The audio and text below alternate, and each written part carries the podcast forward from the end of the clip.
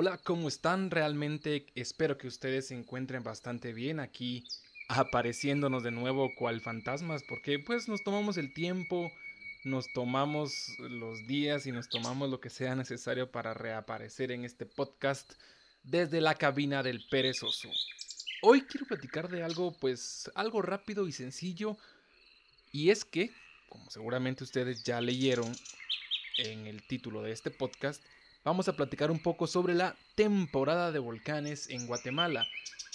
Y no precisamente solo la temporada de volcanes, básicamente la temporada de hiking acá en Guatemala, que se puede dar todo el año, así de simple. No precisamente es solo porque ahora que va a ser fin de año la gente lo realiza o lo practica. Lo que sucede es que de marzo, perdón, de octubre más o menos a marzo, las condiciones del clima son lo suficientemente buenas para emprender esos ascensos a los volcanes, a las montañas, en los senderos. Y bueno, básicamente Guatemala tiene un clima tan cambiante de manera tan constante, pero regularmente las posibilidades de que te haga mal clima en una de estas aventuras, en una montaña, en un cerro, en un volcán, en un pues, sendero simple, digamos, son muy, muy pocas. Es por eso que muchas personas prefieren realizar lo que viene siendo el, ecoturismo. Acá en Guatemala existe una tradición muy, muy, muy grande. En los últimos años se ha visto más notoria porque ahora hay ciertas empresas que te llevan a hacer estos recorridos, estos ascensos por los diferentes volcanes en Guatemala. Hace muchos años quizá no existían o eran muy pocas, entonces las aventuras o los ascensos las personas las tenían que hacer por su propia cuenta o de vez en cuando se reunía un grupo de personas para poder hacerlo. Como les comentaba, la temporada empieza en octubre y termina en marzo porque tenemos las condiciones precisas para hacerlo. Muchas de esas condiciones son que las lluvias son casi nulas. Estamos hablando de que las lluvias casi, casi, casi no molestan y ustedes lo saben perfectamente. Lo que siempre está presente son los vientos fuertes, eso sí hay que tomarlo muy en cuenta, y el frío característico de esta época. Eh, ha habido frío estos días, sí, pero yo considero que no es el frío que siempre esperamos, que seguramente las temperaturas van a descender mucho más. ¿Qué regularmente se necesita para poder hacer eh, estos ascensos a volcanes y montañas? Pues básicamente la ropa adecuada, que es cuestión de ropa deportiva para ascenso, zapatos de hiking para tener mayor agarre en la tierra, una buena mochila que te permita primero pues llevar todo lo que necesitas y segundo, que no sea incómoda en tu espalda porque estás en ascenso.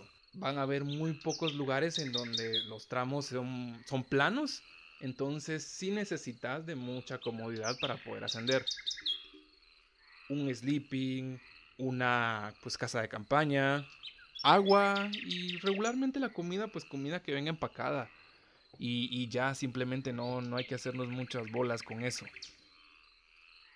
Algunos de los volcanes que regularmente más asciende la gente en estos días, los volcanes que se buscan para hacer cumbre, está el volcán de fuego, el volcán Acatenango, el volcán de agua, el volcán Tajumulco, el volcán Tolimán, el volcán Santa María, el volcán Ipala. Esos son, digamos, los destinos mucho más buscados por las personas. Pero ojo, según la página del INSIBUMEN, existen más de 500 cumbres en Guatemala.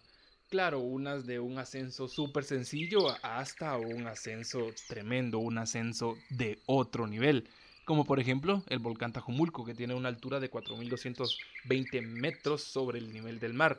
Ese es un ascenso que va de 4 a 6 horas dependiendo el camino, por qué camino estén subiendo, porque hay diferentes rutas y claro, las condiciones físicas de las personas que están haciendo ese ascenso.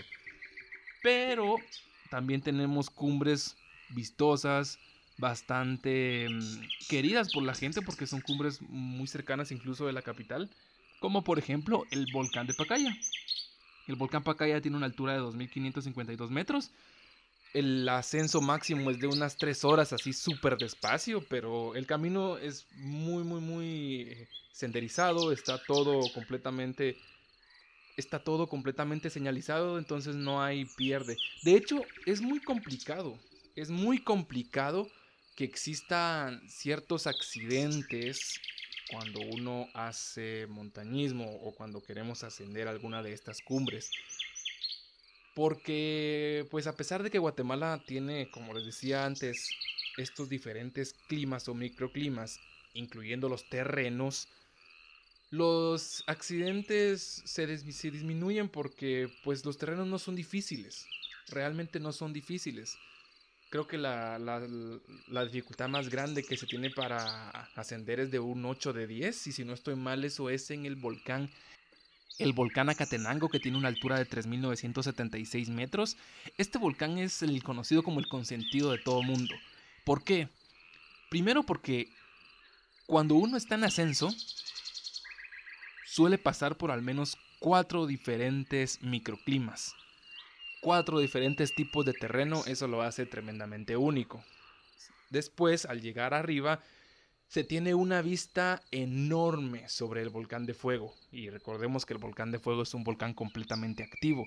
Entonces es como que estuvieras en un palco viendo la cumbre del volcán de fuego, simple y sencillamente viéndolo hacer erupción.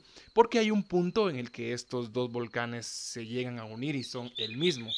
Pero el ascenso se hace hacia el volcán Acatenango. Existen muchos tipos de ascenso, diferentes rutas, ya sea el guía que, con el que ustedes se apeguen, pues él va a tomar la decisión de qué ruta subir, porque ojo, es muy importante que no se busque hacer estos ascensos solos. ¿Por qué? Porque no es necesario ir, ir solo, me refiero a sin un guía, una persona local que conozca cómo subir y cómo bajar. Es muy importante. Evitemos esto, este tipo de accidentes. Como les decía, casi no hay accidentes salvo por la imprudencia de las mismas personas. Y el 90% de los accidentes sucede cuando estamos ya en el descenso. Muchas personas creen que al llegar a la cumbre pues ahí terminó la aventura, pero no. E, esa es la mitad. Es la parte más bonita, sí, porque se ven unos celajes hermosos. Más si uno está en un momento de atardecer o de amanecer, se ve, las vistas son tremendamente geniales podemos ver el, lago en muchas ocasiones, podemos ver los, los poblados iluminados que se encuentran alrededor.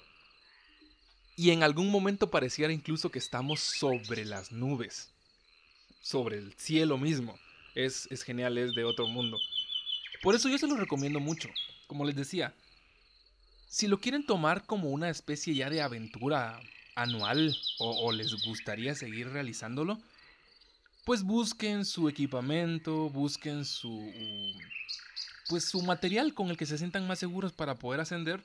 Ahora si solo quieren salir de la duda y querer vivir la experiencia, háganlo. Busquen cualquiera de las cumbres que, que están a la disposición. Guatemala, a nivel centroamericano, Guatemala tiene cuatro de las diez cumbres más altas. Por lo tanto, es, es tremendamente de aprovechar todo esto últimamente se habla mucho que de viajes, que de viajes y que hagamos esto, viajemos aquí, viajemos allá, que el dinero se recupera, pero la vida no.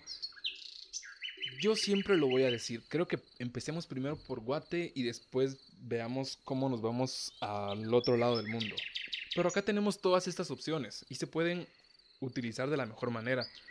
A mí me gusta el senderismo, me gusta practicarlo, aunque no lo practico tanto como quisiera, pero es una buena forma primero de hacer ejercicio, segundo de salir de la completa cotidianidad y tercero es una forma de conectar más con nuestro propio ambiente, porque lo necesitamos y necesitamos cuidarlo. Si no precisamente quieren buscar un volcán, pues está tenemos el mirador Diego Solaverri en Huehuetenango, que es un lugar muy muy muy hermoso también, se tienen grandes vistas. Opciones hay, que las queramos aplicar pues ya es otra cosa. Así de simple. Muchas gracias por estar atentos a este programa, por estar ahí siempre queriendo acompañarnos. Ya saben que transmitimos desde acá en la cabina del perezoso. Como se los decía, este va a ser rápido, este iba a ser completamente sencillo. Y más que nada es una invitación a que nos apeguemos a eso. Estamos en la plena temporada de senderismos y ascensos a volcanes y montañas acá en Guate. Seamos partícipes de esto porque es lo que tenemos y créanme que no se van a, arrepentir. Como recomendación personal, si es la primera vez que van a subir un volcán, busquen el volcán Pacaya primero, porque está cerca de la ciudad y es un ascenso y descenso sencillo.